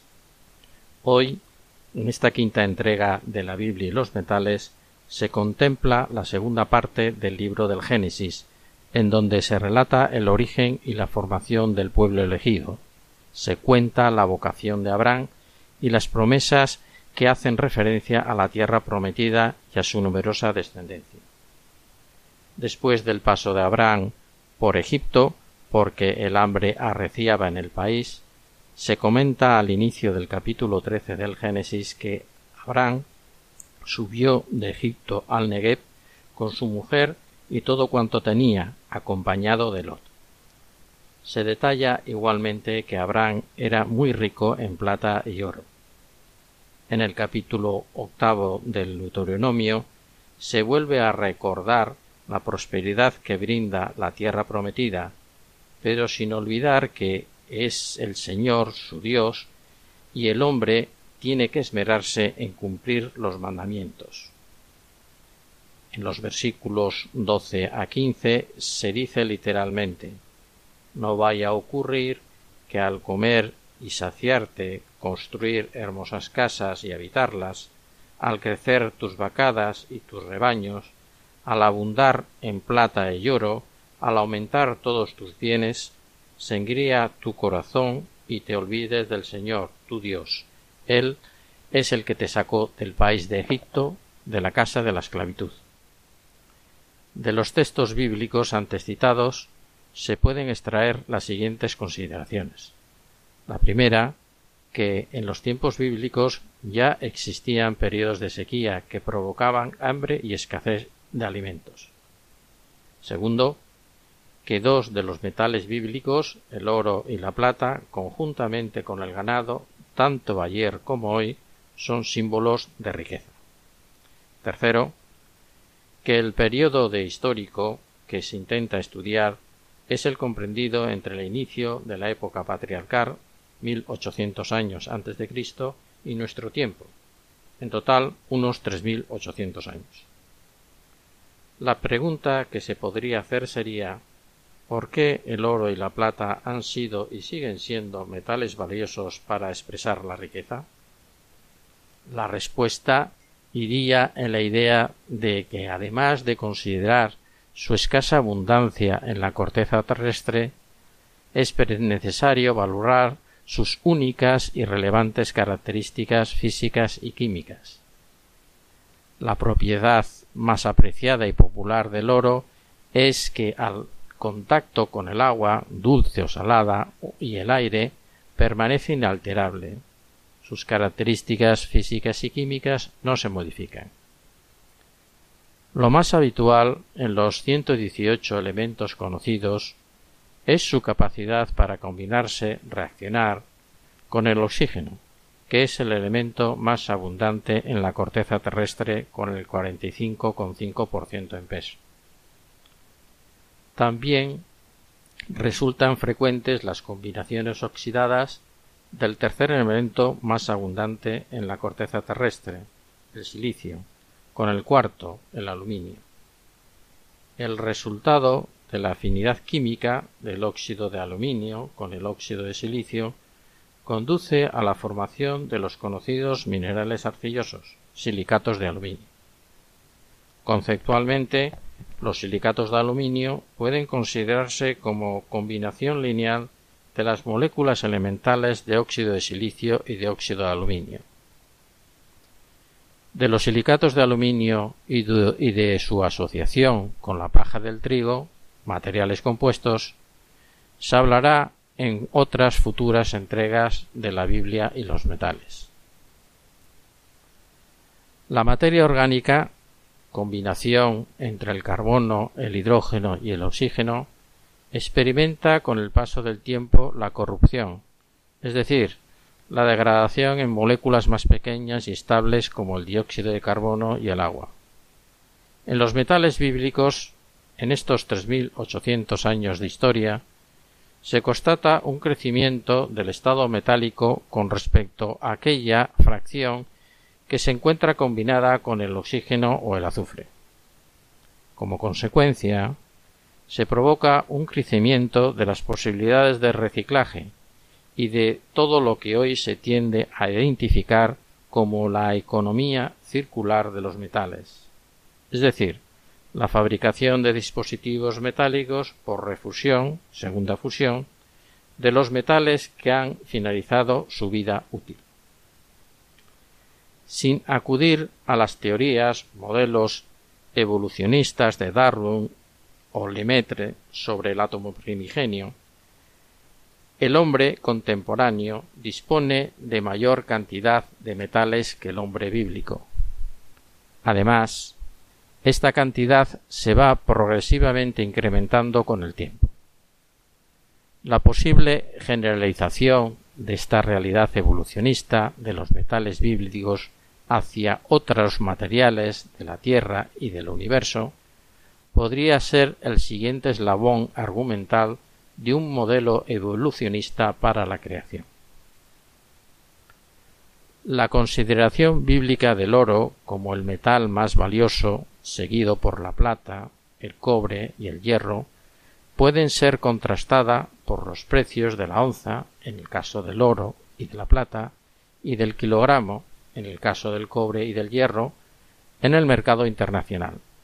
Se tienen 1.950 dólares americanos para la onza de oro, 23 dólares americanos para la onza de plata, 9,1 dólares americanos por cada kilogramo de cobre y 1,5 dólares americanos por cada kilogramo de hierro de acero. Resumiendo, la evolución en estos 3.800 años de historia de los metales bíblicos, el hombre contemporáneo tiene a su disposición una cantidad de oro, plata, cobre y hierro que nunca tuvo el hombre bíblico. Por otra parte, el protagonismo de estos metales como instrumentos de riqueza en el mundo contemporáneo aún conserva un significado equivalente al del mundo bíblico. Muchas gracias y buenas noches.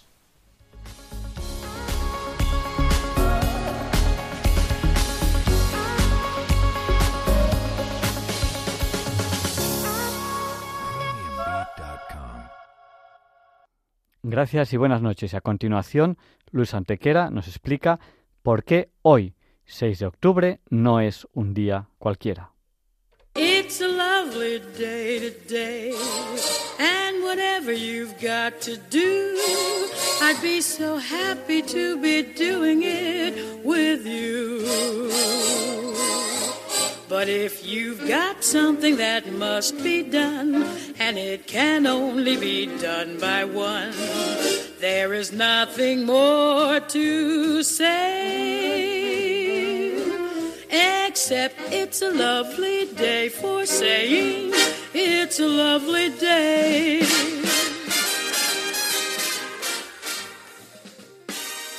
No, Javier Ángel, no dilectos compañeros de Diálogos con la Ciencia, no, queridísimos oyentes de Radio María. Claro que no es un día cualquiera, ningún día es un día cualquiera y este 6 de octubre que nos disponemos a comenzar ahora mismo, tampoco porque en fecha tal pero de distintos años, tienen lugar dos tempranas batallas romanas de los tiempos de la República, porque en 105 a.C., en las cercanías de Arausio, la actual Orange en Francia, Roma envía dos ejércitos, uno dirigido por el cónsul Neo Malio Máximo y el otro por el procónsul Quinto Servilio Cepio el Viejo, para interceptar a los cimbrios del rey Boiorix y a los teutones del rey Teutobob.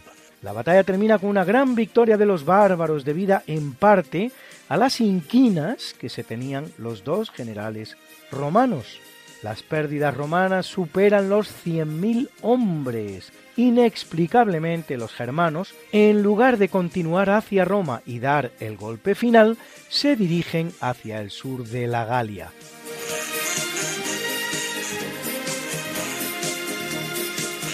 Y en el año 69 a.C., en el marco de la llamada Tercera Guerra Mitridática, tiene lugar la batalla de Triganocerta, en la que las fuerzas de la República Romana, comandadas por el cónsul Lucio Licinio Lúculo, tras atravesar Capadocia y cruzar el Éufrates, derrotan al ejército armenio de Tigranes II, que les dobla en número y toman Triganocerta. Durante el asedio romano de la ciudad, sus habitantes se defienden lanzando a los invasores nafta inflamable, en lo que algunos consideran el primer ejemplo de guerra química de la historia. La victoria romana tendrá, no obstante, escasas consecuencias, pues al año siguiente los soldados romanos obligan a su jefe a volver a Roma. La fecha, pues, tendrá importantes consecuencias en el ejército romano, y así, si la derrota de 105 a.C. la convierte en nefasta, la victoria de 69 a.C. la convierte, en cambio, en motivo de festejo.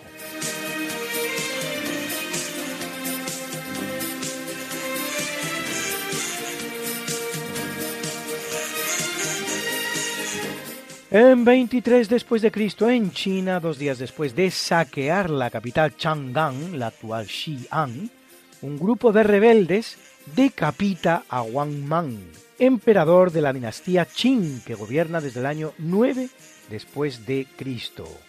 Wang Mang había alcanzado el poder a través de una línea dinástica muy adyacente, ya que es el segundo hijo del hermano de la emperatriz viuda Wang Zhengyun, esposa del emperador Yuan de la dinastía Han.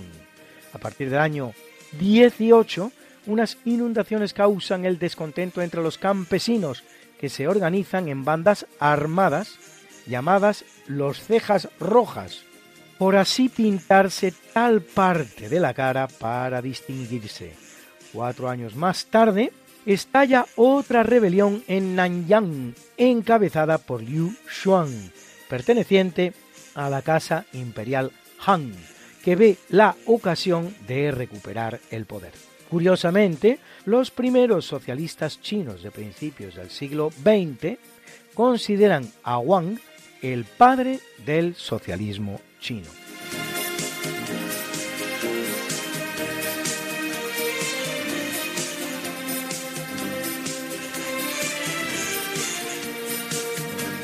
En 451, reinando en Roma el Papa San León I Magno, con la presencia de 600 obispos, de los cuales solo dos occidentales, y bajo la presidencia del patriarca de Constantinopla, Anatolio, y de dos legados pontificios, es decir, el Papa no asistió, da comienzo el concilio de Calcedonia, ciudad en la actual Turquía cuarto de los 21 ecuménicos celebrados hasta la fecha, el cual rechazará la doctrina monofisita del archimandrita Eutiquio y fijará, a partir de la llamada epístola dogmática del propio Papa León, el llamado Credo de Calcedonia, en el que se proclama la doble naturaleza divina y humana de Jesucristo en una sola persona.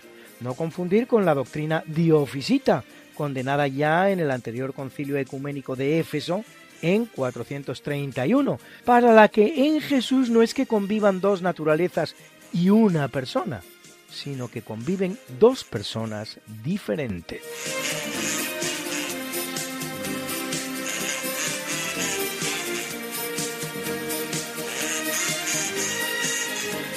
En el año 1927, dirigida por Alan Crosland, con guion de Alfred A. Kong, con Al Jolson, May McAvoy, Warner Oland y Josel Rosenblatt entre sus protagonistas, y después de haber sido representada en Broadway en su versión teatral dos años antes con gran éxito, se estrena en Estados Unidos la película de Yats Singer o El cantor de Yats. Primera película de la historia del cine sonoro. La película apenas contiene unos minutos de sonido. El resto del guion se presenta a través de intertítulos, los famosos rótulos de los que se servía el cine mudo para desarrollar los diálogos. Recurre el filme a la técnica habitual en aquel momento en Estados Unidos del llamado black face, traducible como cara negra, consistente en un intérprete blanco que se pinta la cara de negro, utilizada durante todo el siglo XIX y parte del XX en los Estados Unidos para que el público blanco pudiera acudir a la interpretación de música de raíces negras, como el jazz y otras en la idea de que los intérpretes afrodescendentes no eran apropiados para un público blanco. Como quiera que sea, estas divertidas y bonitas notas en boca de un Al Jolson blanco, con la cara efectivamente pintada de negro, sonaron en la película. Mommy.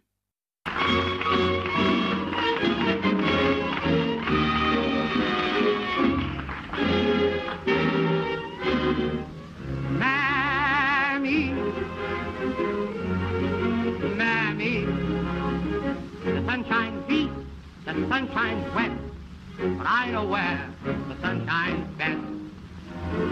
Mammy, Mammy, my heartstrings are tangled around Alabama. I, I'm a coming. Sorry, I made you wait. I, I'm coming. I hope and trust I'm not late. Mammy, Mammy, I'd walk a million miles for one of your smiles on my Mammy. Ah, Mammy, my little Mammy. The sun shines east, the sun shines west, but I know where the sun shines best. It's on my mammy I'm talking about. Nobody else's.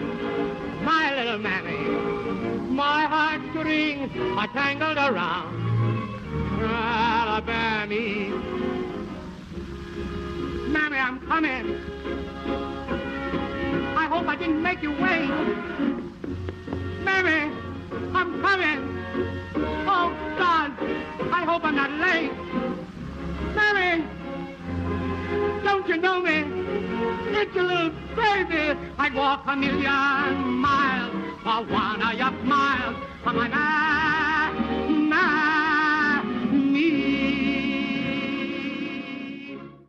Corriendo el año de 1928, el nacionalista Chiang Kai-shek del Partido Republicano del Kuomintang es proclamado presidente de la República China. Inmediatamente da comienzo la larga Guerra Civil China entre los nacionalistas del Kuomintang y los comunistas de Mao Zedong, que se desarrollará en dos fases. La primera entre 1927 y 1937 y la segunda entre 1946 y 1949, con una tregua entre 1937 y 1946 para participar en la Segunda Guerra Mundial y defenderse del común enemigo japonés. La monarquía imperial china había terminado el 12 de febrero de 1912 con la abdicación del último emperador Puyi, que tenía entonces seis años, abdicación que marcaba el fin de 2123 años de gobierno imperial desde que en 221 a.C. Qin Shi Huang fundara el imperio chino. Con la desaparición de este imperio chino, el papado queda elevado a la categoría de institución más antigua existente en este momento en la Tierra, próximo a cumplir los 2000 años desde el momento en el que Jesucristo lo instituye en la persona de San Pedro, cosa que sucederá o en 2030 o en 2033, según la interpretación que se haga de los datos cronológicos que aportan los evangelios.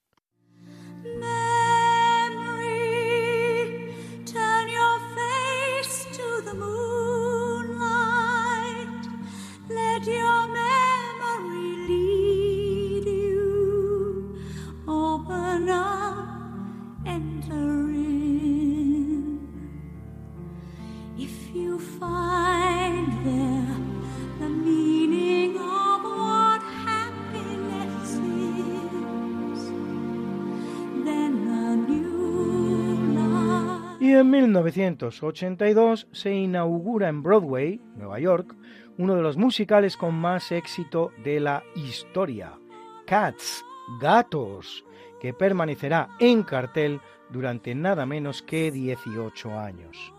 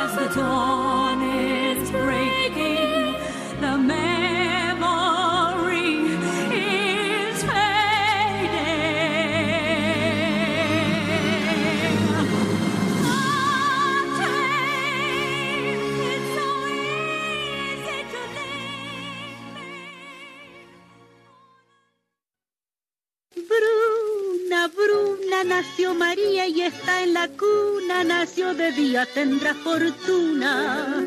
Bordará la madre su vestido largo y entrará a la fiesta con un traje blanco. Y será la reina cuando María cumpla 15 años. Te llamaremos Negra María, Negra María que abriste los ojos en carnaval. En el capítulo del natalicio, en 1846 nace el inventor, ingeniero y empresario estadounidense George Westinghouse, que patentará más de 400 inventos. El primero de ellos será el freno de aire comprimido que representa una auténtica revolución en el mundo ferroviario. Será el gran rival de Thomas Alva Edison en la llamada Guerra de las Corrientes. Así, su empresa Westinghouse y su Westinghouse Electric, fundada en 1886, desarrollan los sistemas de transmisión de corriente alterna frente a los de corriente continua por los que apostaba Edison, saliendo triunfador Westinghouse por su menor pérdida de energía eléctrica, bajo precio, etcétera, etcétera, etcétera.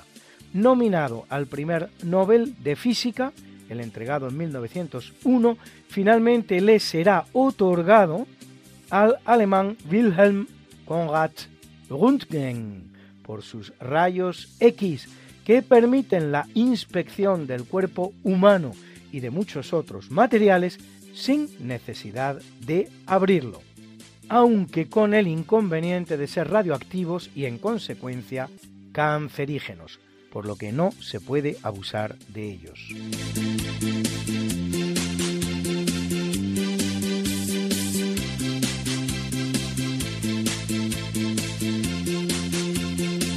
En 1914 nace el navegante, zoólogo y botánico noruego Thor Heyerdahl, que dirigirá varias expediciones transoceánicas dirigidas a demostrar la posibilidad de contactos entre antiguas civilizaciones separadas por la mar, entre las cuales la más célebre, la denominada del Kontiki, en el año 1947, con la que navegando nada menos que 8.000 kilómetros a través del Pacífico, con una balsa de lo más rudimentario, construida de troncos y plantas, pretende demostrar que el viaje oceánico entre las tierras continentales americanas y algunas islas del Pacífico era posible. En 1970 realizará otra expedición marítima que le llevará en dos botes, el Ra y el Ra 2, desde la costa occidental de África hasta Barbados, en América, sobre una balsa de juncos de papiro. En 1978, a bordo del bote Tigris, intenta demostrar que los pueblos del Valle del Indo, en Pakistán, habrían podido conectarse con los mesopotámicos.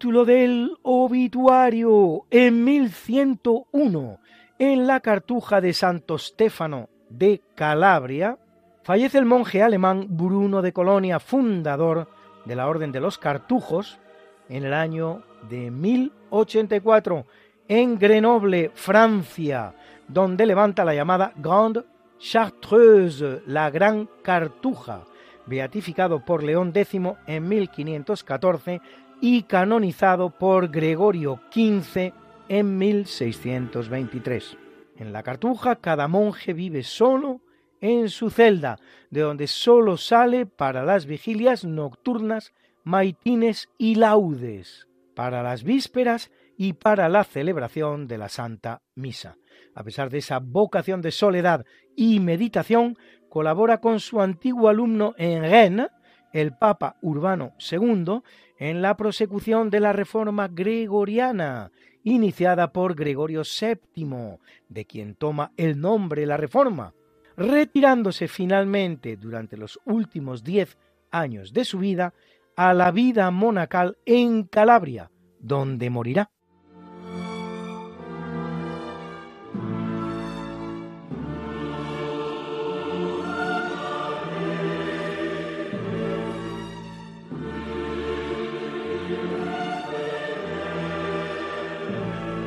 En 1214, en la aldea de Gutiérrez Muñoz, cercana a Arévalo, y tras un larguísimo reinado de 56 años, el más largo de los alcanzados por cualquier rey de Castilla, bien que once de ellos, sometido a las sucesivas regencias de Manrique Pérez de Lara y de Nuño Pérez de Lara, hijo y sucesor de Sancho III y de Blanca Garcés de Pamplona, fallece Alfonso VIII de Castilla, recordado por su gran victoria en la batalla de las Navas de Tolosa de 1212, que supone el final de la expansión de los invasores musulmanes almohades por tierras de la península.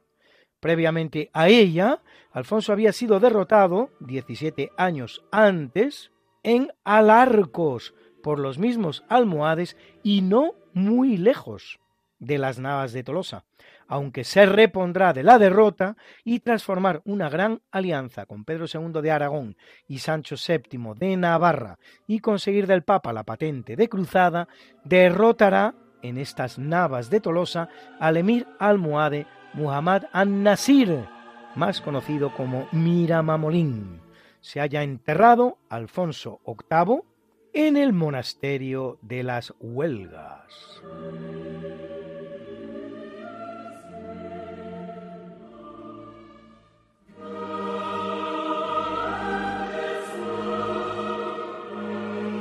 En el año 1644, en Madrid, a los 42 años de edad, fallece Isabel de Borbón, reina consorte de España y de Portugal, así como de sus respectivos imperios por su matrimonio con el rey Felipe IV de España y III de Portugal.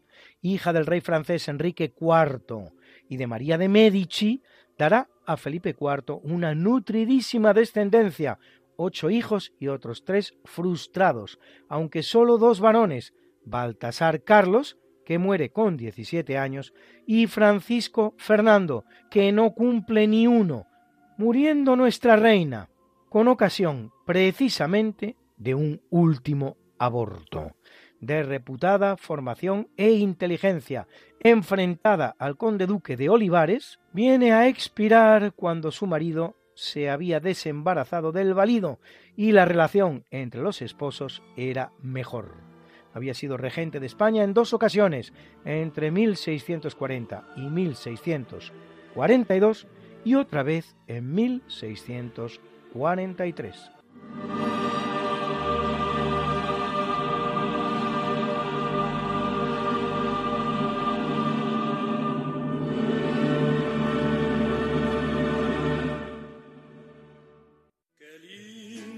está la mañana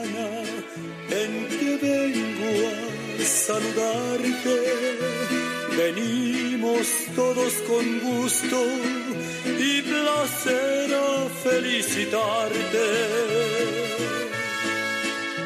El día en que tú naciste, nacieron todas las flores. En la pila del bautismo cantaron los ruiseñores. Ya viene ya la luz del día nos dio. Levántate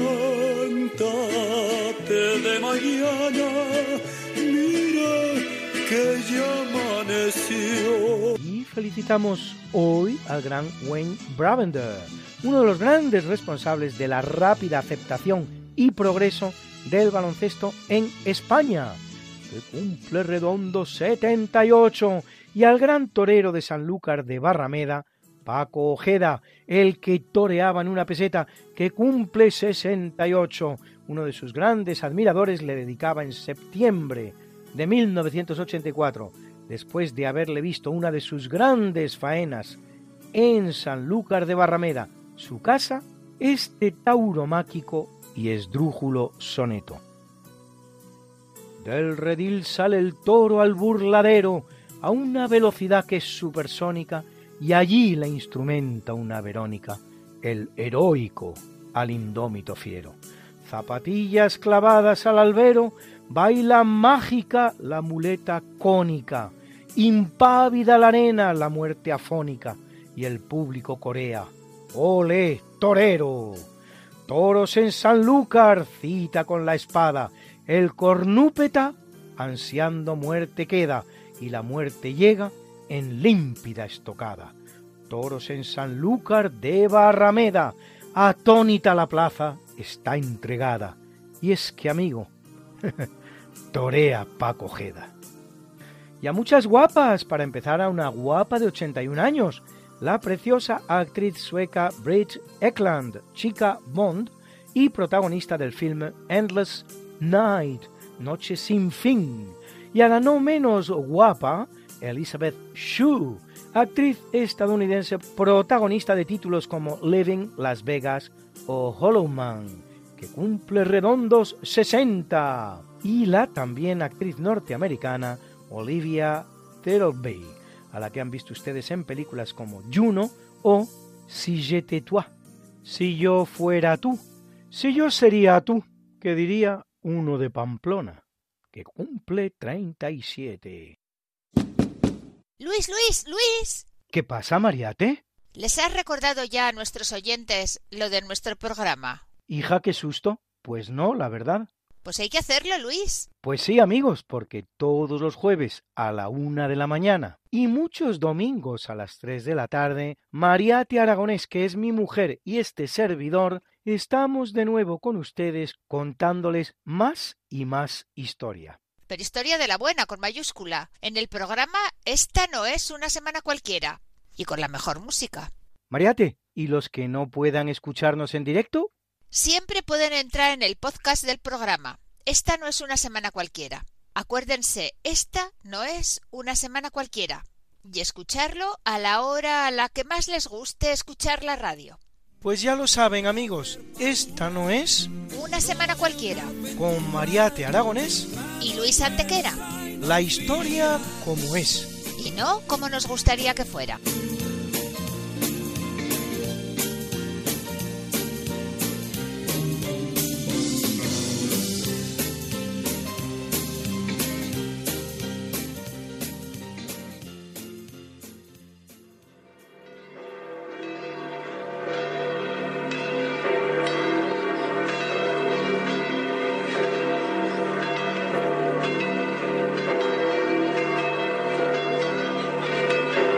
Celebra la Iglesia Católica a Alberta Marcelo Casto Emilio Saturnino y Diego Luis de San Vítores, mártires, mártires, mártires.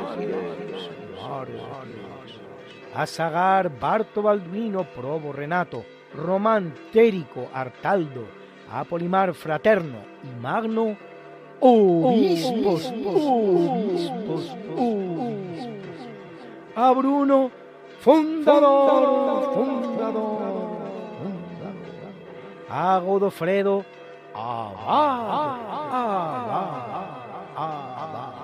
Y a María Francisca de las Cinco Llagas, confesora, confesora, confesora.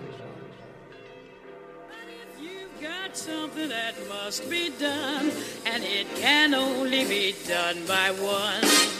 There is nothing more to say,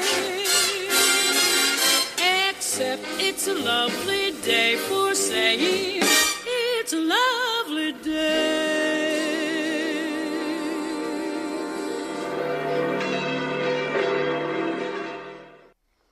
Y a continuación, el profesor José Manuel Amaya presenta la sección de Curiosidades Científicas. Buenas noches, señoras y señores oyentes de Radio María. Soy José Manuel Amaya y como siempre, un honor dirigirme a ustedes desde esta emisora y en este programa. Hoy eh, quiero recordar que en mi intervención anterior les dije que les iba a hablar o a empezar a tratar lo que se conoce con el nombre de filosofía de la tecnología. La filosofía de la tecnología hay dos formas de enfocarla y de las dos formas yo he decidido explicarla por la segunda forma. Y basarme en un librito muy sencillo, que se lo recomiendo también a ustedes, que el título es un interrogante. El título es ¿Qué es la filosofía de la tecnología? Y el autor se llama Carl Milchan. Carl Milchan. Y este librito lo pueden ustedes obtener en cualquier librería, fundamentalmente de aquellas que se dedican a la, a la venta de libros de, texto. Carl Milchan empieza diciendo que la filosofía de la tecnología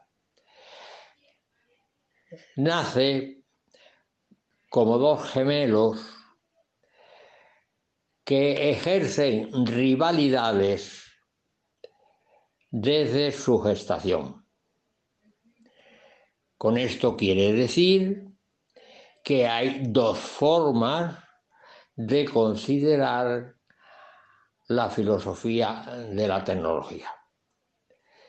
Dice, el primer gemelo en nacer se llama filosofía de la tecnología ingenieril o filosofía de la ingeniería. La filosofía de la tecnología ingenieril se caracteriza porque analiza a la tecnología desde dentro y ve el mundo en términos tecnológicos. Esta filosofía de la tecnología ingenieril tiene dos vari variantes. La primera es la mecánica y la segunda es filosofía de la tecnología de los manufactureros. La, la primera, la filosofía de la tecnología en su versión mecánica, ve el mundo en términos mecanicistas en términos mecanicistas, ya que el mecanicismo estuvo muy en boga y estuvo de moda, sobre todo eh, cuando apareció la teoría newtoniana.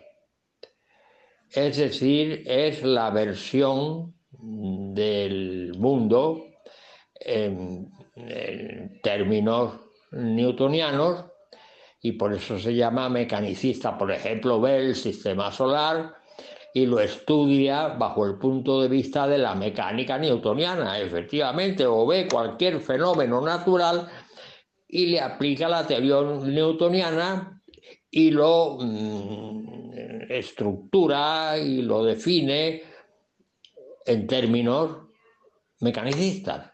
Por eso se llama versión mecánica. La otra, la de los manufactureros, esa no tiene mayor importancia y por lo tanto mm, la que vamos a considerar en lo sucesivo va a ser la mm, filosofía de la tecnología mecanicista, en términos mecanicistas. el segundo gemelo en nacer se llama filosofía de la tecnología de las humanidades. Y esta observa o analiza a la tecnología desde fuera, también se llama filosofía de la tecnología de los filósofos, que analiza a la tecnología desde fuera y destaca la influencia negativa que sobre la cultura en general ejerce la tecnología. Es decir, está en contra de la primera.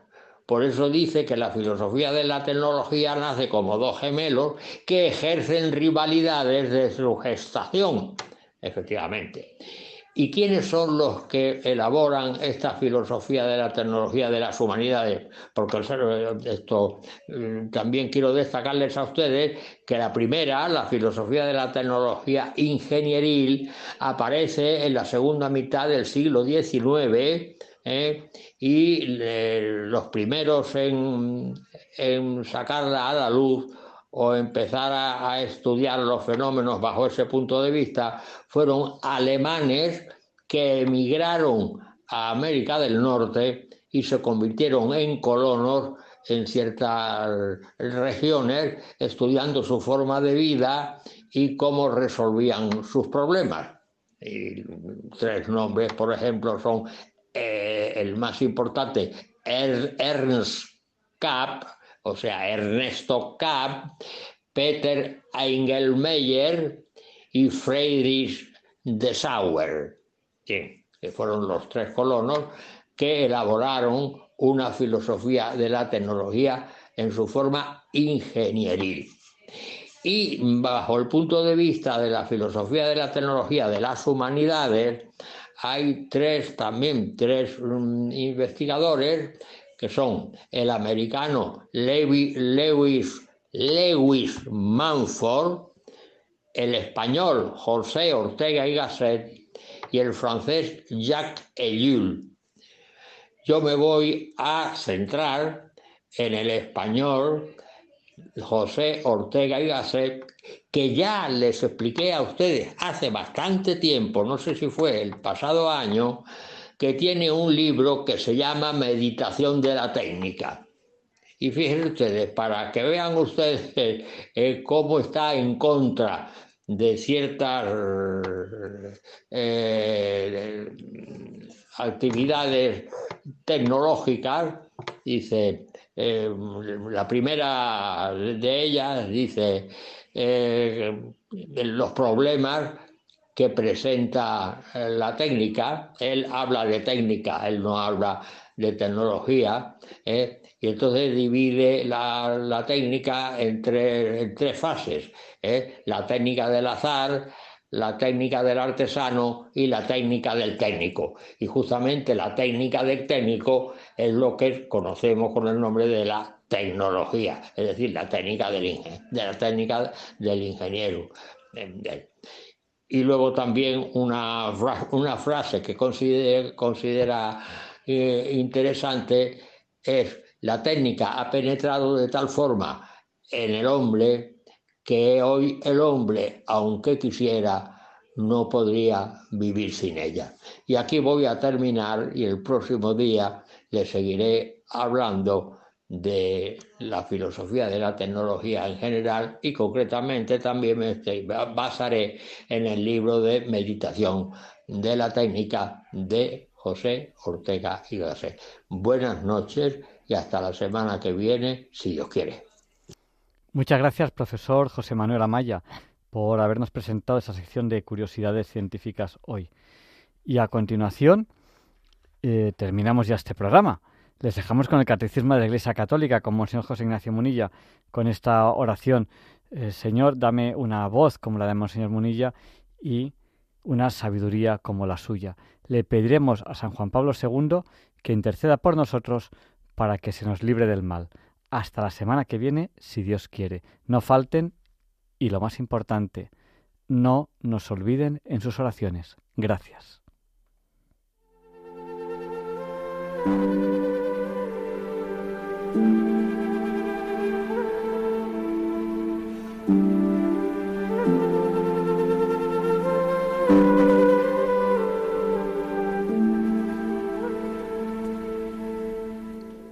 Y así concluye en Radio María el programa Diálogos con la Ciencia.